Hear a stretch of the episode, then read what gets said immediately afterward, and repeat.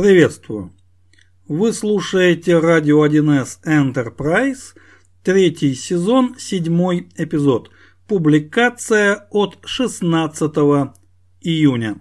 Согласно нашему отрывному календарю, это день рождения выставки достижений народного хозяйства, прекрасного места в нашей столице. Но Нельзя сказать, чтобы наши персональные достижения были какими-то выдающимися, но свое дело мы все-таки делаем. А наше дело – это разбор различных технических моментов, связанных с разработкой прикладного программного обеспечения на платформе 1С предприятия.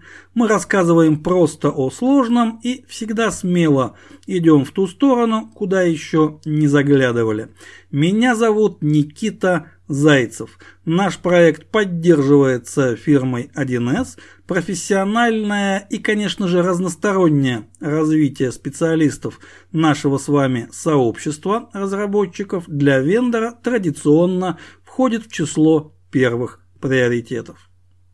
Тема сегодняшней беседы несколько необычно, я собираюсь заняться весьма рискованным делом, а именно попытаться рассказать голосом о некоторых техниках работы с программным кодом, то есть о некоторых техниках кодирования. Так что сегодняшний выпуск можно считать до некоторой степени экспериментальным. Но попробуем. Разумеется, выпуск будет сопровождаться текстовыми иллюстрациями в нашем одноименном телеграм-канале, в том числе с примерами программного кода, но все-таки рассказывать голосом о том, как же мы программируем, задача весьма интересная. Конкретная тема звучит так. Ну, это тот прием технический, я его так, во всяком случае, называю. Передача контекста через стек. Вот об этом мы и поговорим. Поехали. Прежде всего, как это в нашем инженерном обыкновении, необходимо определиться с терминами, что означает каждое из трех слов, вынесенных в заголовок выпуска. Прежде всего, стек. Что имеется в виду? Все очень просто. Мы пишем наш программный код, затем этот программный код выполняется. Но наш программный код все-таки это не что-то однородное, он гранулирован. И самый нижний гранулой, самым нижним уровнем декомпозиции является отдельно взятый метод. И из каждого метода мы можем вызвать какой-то другой метод. Соответственно, у нас получается вызов. И уже два таких вызова составляют стек а их может быть гораздо больше двух. Из первого вызываем второй, из второго третий, из третьего четвертый и так далее. Это мы двигаемся по стеку сверху вниз. В какой-то момент вызовы заканчиваются и происходит обратное движение от четвертого к третьему, от третьего ко второму, возможно с передачей каких-то результатов, возможно без – таковой, но тем не менее мы двигаемся по стеку обратно наверх и возможно мы этого верха достигнем, если наш код отработается без ошибок. Увидеть полученный стек вызовов мы в любой момент можем, если остановим исполнение нашего кода в отладчике и задействуем соответствующую функцию среды разработки. Прямо увидим вот всю цепочку. Вот это стек. Далее.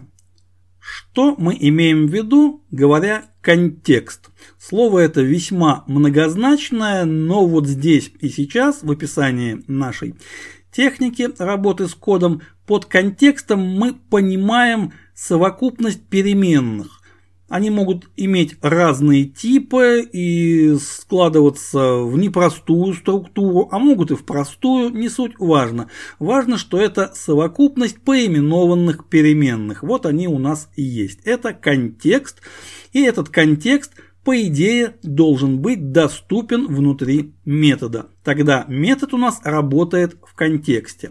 Ну, самым наглядным примером является работа управляемой формы. Вот сама по себе управляемая форма – это и есть контекст. то есть объект со всеми его реквизитами, элементами, параметрами и всем, что есть у него внутри, это контекст. И методы, описанные в модуле формы, за определенными исключениями работают в этом контексте.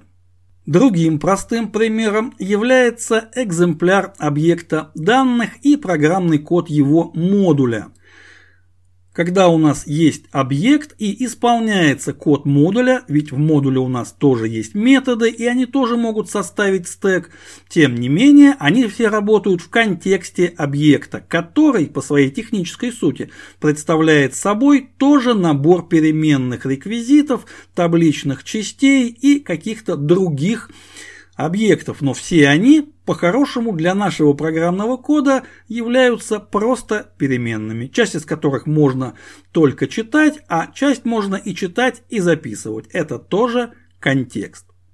И нам остается определить только термин «передача». Что означает передача контекста через стек? Куда он передается? Зачем?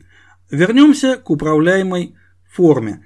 Если контекст у нас представляет собой уже готовый объект, готовый, сконфигурированный, вот он есть, то при вызове одного метода из другого в модуле формы нам ничего передавать не надо. Передача осуществляется автоматически, поскольку каждый метод получает этот контекст и работает в его рамках. За исключением, конечно же, тех ситуаций, когда мы осуществляем серверный вызов без контекста. В этом случае контекст не передается. Но для относительно простых случаев передача контекста может производиться просто через параметры. Ну, когда у нас стек состоит, например, из двух методов, всего лишь два метода, и нам нужно передать контекст из двух переменных. Понятно, что совершенно незачем здесь какие-то объекты, какие-то сложные структуры использовать, достаточно простого вызова и описания двух параметров. Вот это был контекст. Да, в скобках заметим, конечно же, что контекстные серверные вызовы мы, а под мы я здесь понимаю экспертов по технологическим вопросам крупных внедрений, не очень любим, но это нормальная, естественная, штатная практика и ничего дурного в ней нет.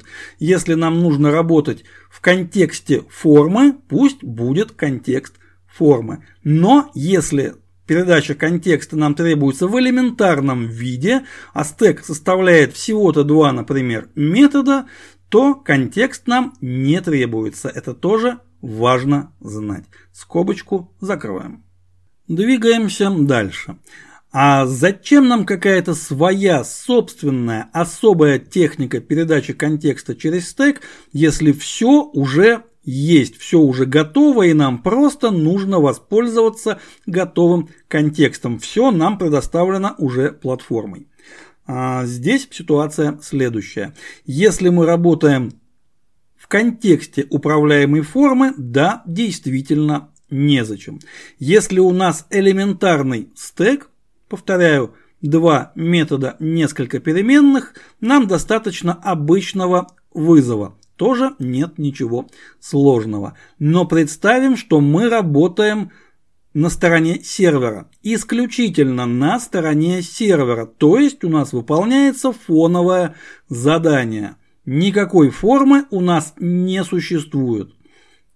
Готовых контекстов у нас нет. И нам придется позаботиться о том, чтобы их создать. Почему нельзя ограничиться, точнее ограничиться можно, но почему нам бы очень не хотелось использовать здесь передачу сложной структуры, сложного контекста через параметры. Ведь э, можно просто вызов с параметрами, вызов с параметрами. Это работает, но нам это не нравится. А почему?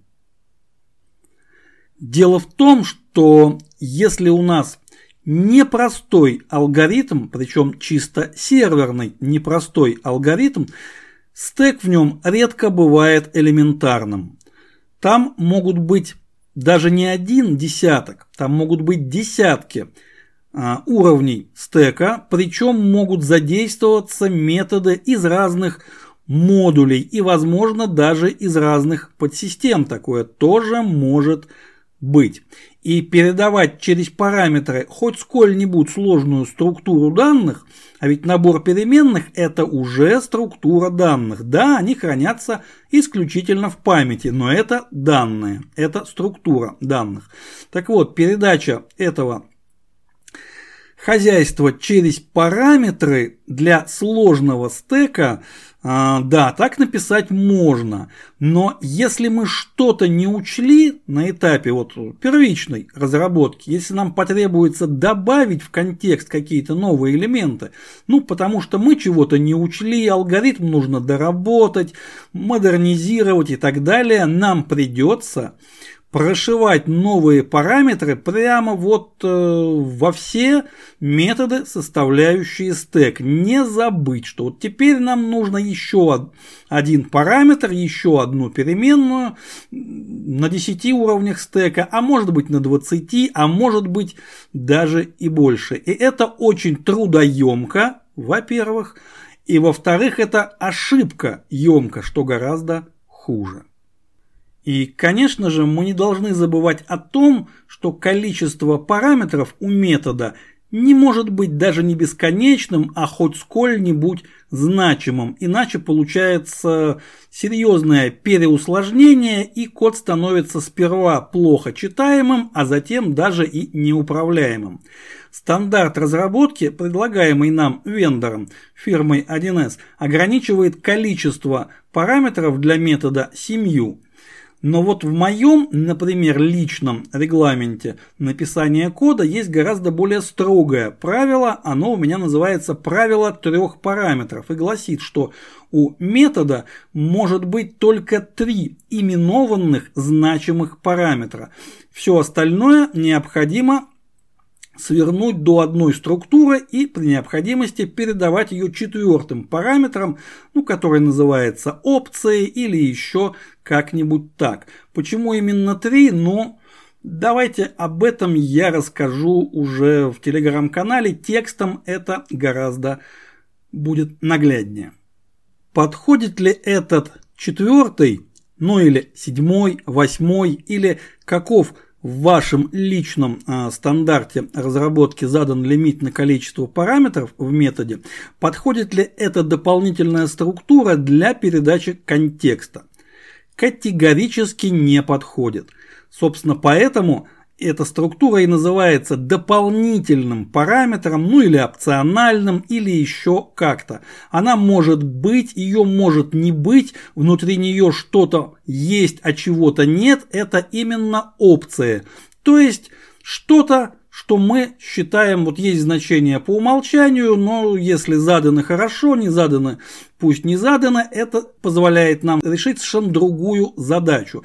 Но контекст передавать таким образом ни в коем случае не стоит.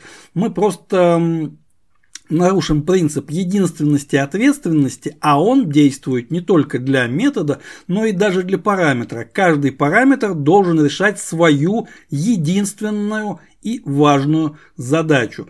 Поэтому нам придется отвести под контекст один из именованных значимых параметров. Ну, в моем личном программном коде, как правило, это самый первый параметр. Да, один из трех оказывается уже занят, но ничего страшного в этом лично я не вижу.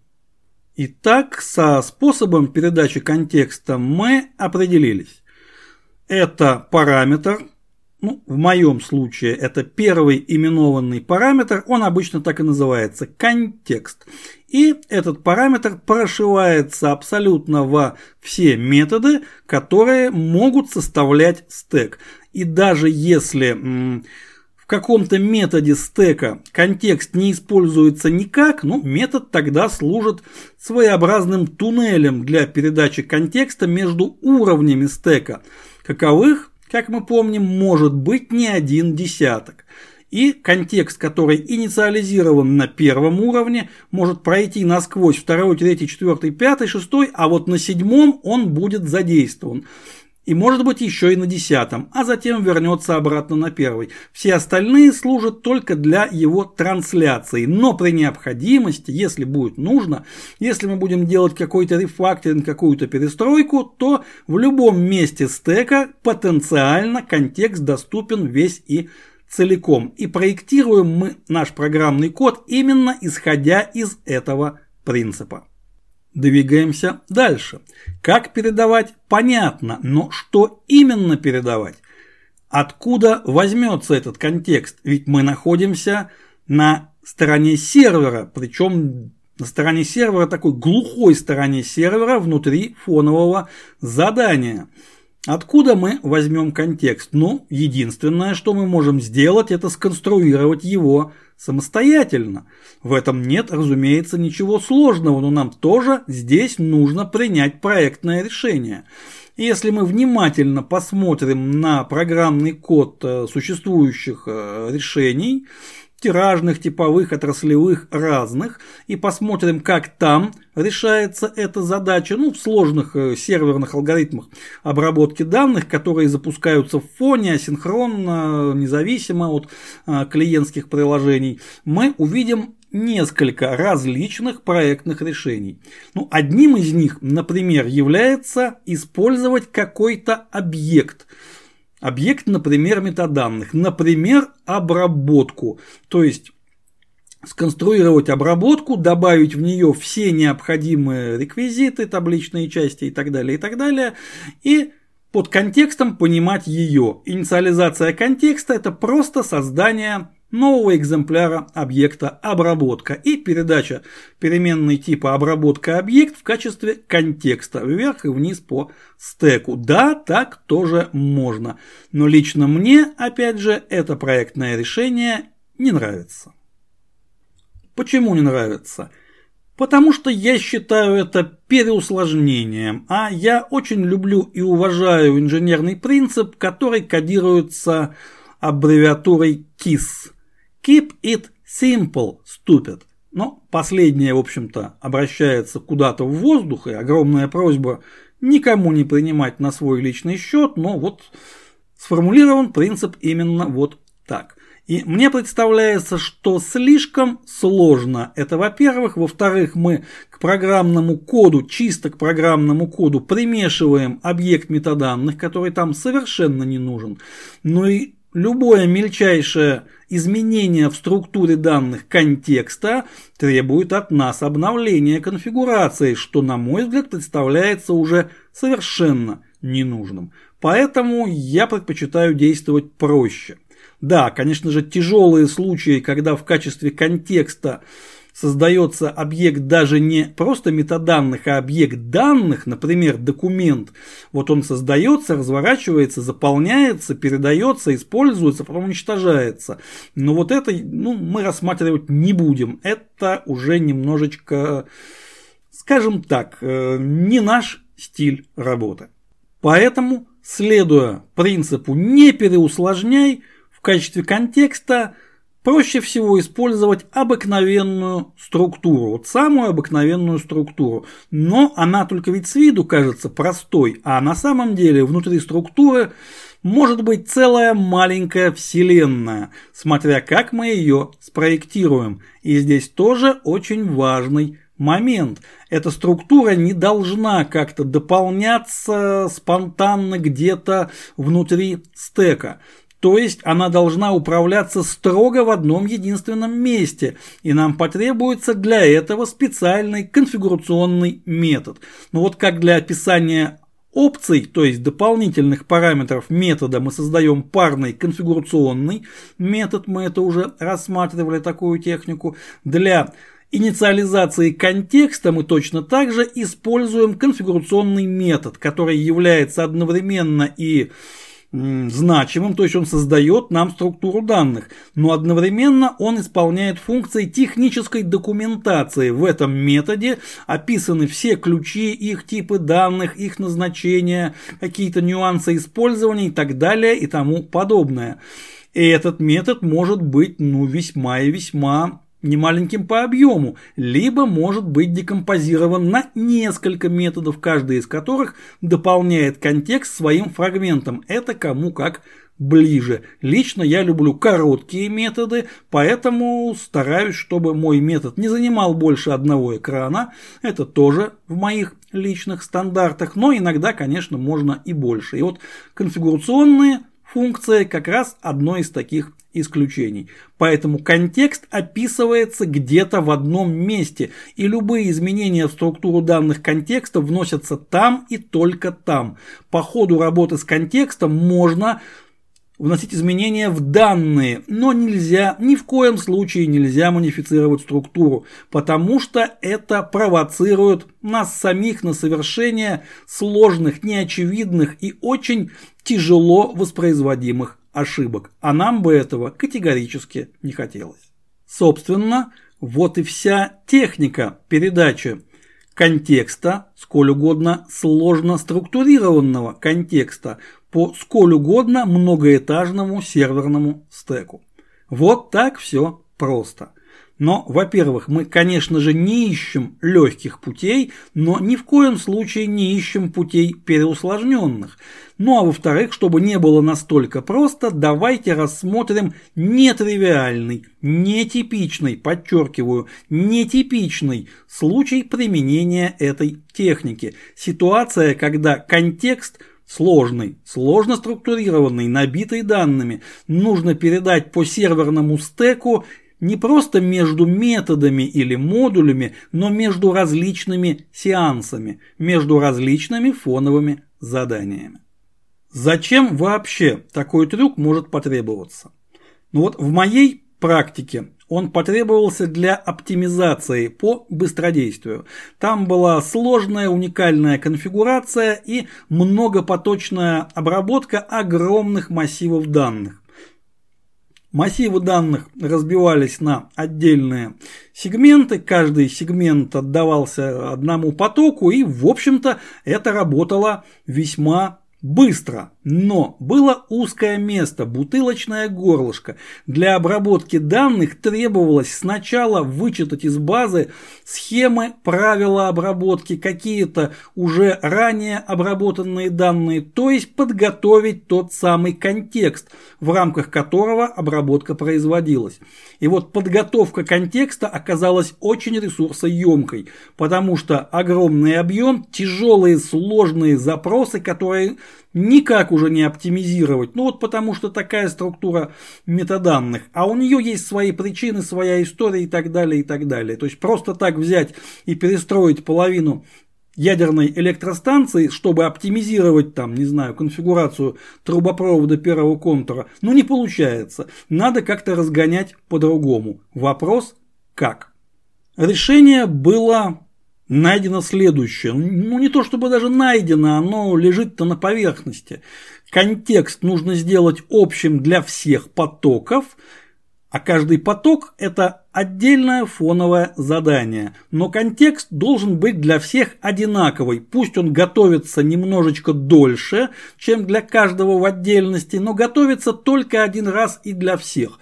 Это очень серьезный выигрыш по производительности, но подготовленный контекст нужно как-то передать. Вот как это сделать? Сделано было следующим образом. Добавили еще один стартовый фоновый поток, фоновое задание. Самое первое.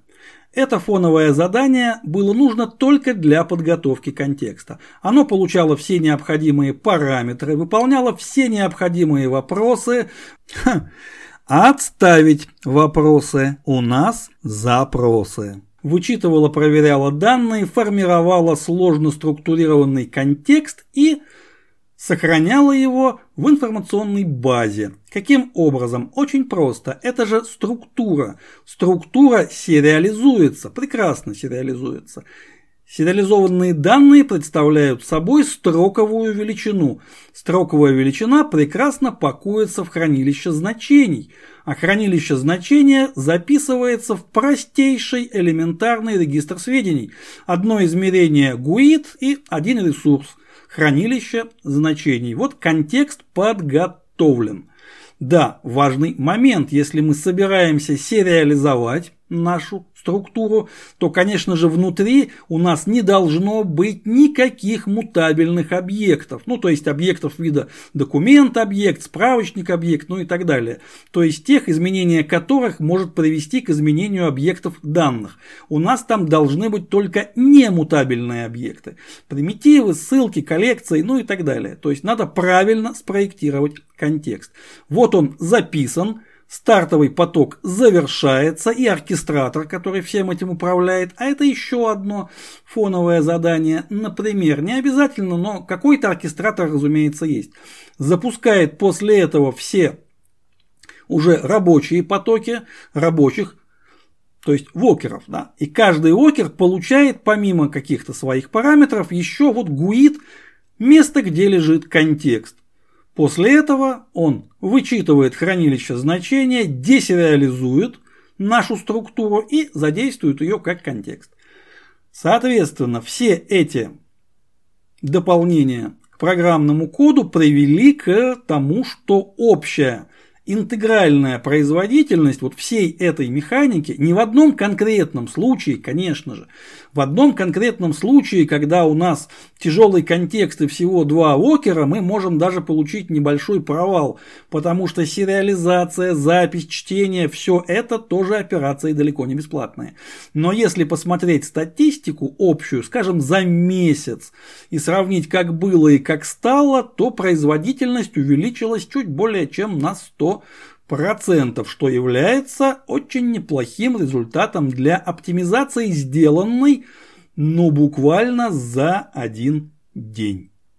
И еще раз следует оговориться, это частный случай. То есть да, так тоже можно, так тоже работает, но это не означает, что применяется везде и повсюду и как какой-то шаблон. Нет, это частный случай, но он базируется на той же самой технике передача контекста через серверный стек, контекст в виде структуры. Структура сложной, но тем не менее структура. И в качестве элементов стека здесь просто служат различные сеансы. Да, это тоже работает. То есть техника у нас масштабируется и на многопоточную обработку данных. Хотя, конечно, случай хоть и частный, но, скажем так, не безинтересный. Ну что же, на этом наш экспериментальный выпуск попытка рассказа голосом о техниках программирования мы будем заканчивать. Посмотрим, сможем ли мы его внести в лист достижений. Но наша радиопередача на этом завершается. Следующий выпуск, как обычно, в следующий четверг. Постараемся график выдерживать без срывов. Большая просьба не забывать про наш одноименный телеграм-канал. Там бывает интересно. Адрес для личной корреспонденции nikita.wild.real собачка Яндекс. И, друзья мои, огромное спасибо за ваше внимание. Глюк ауф! Meine Freunde.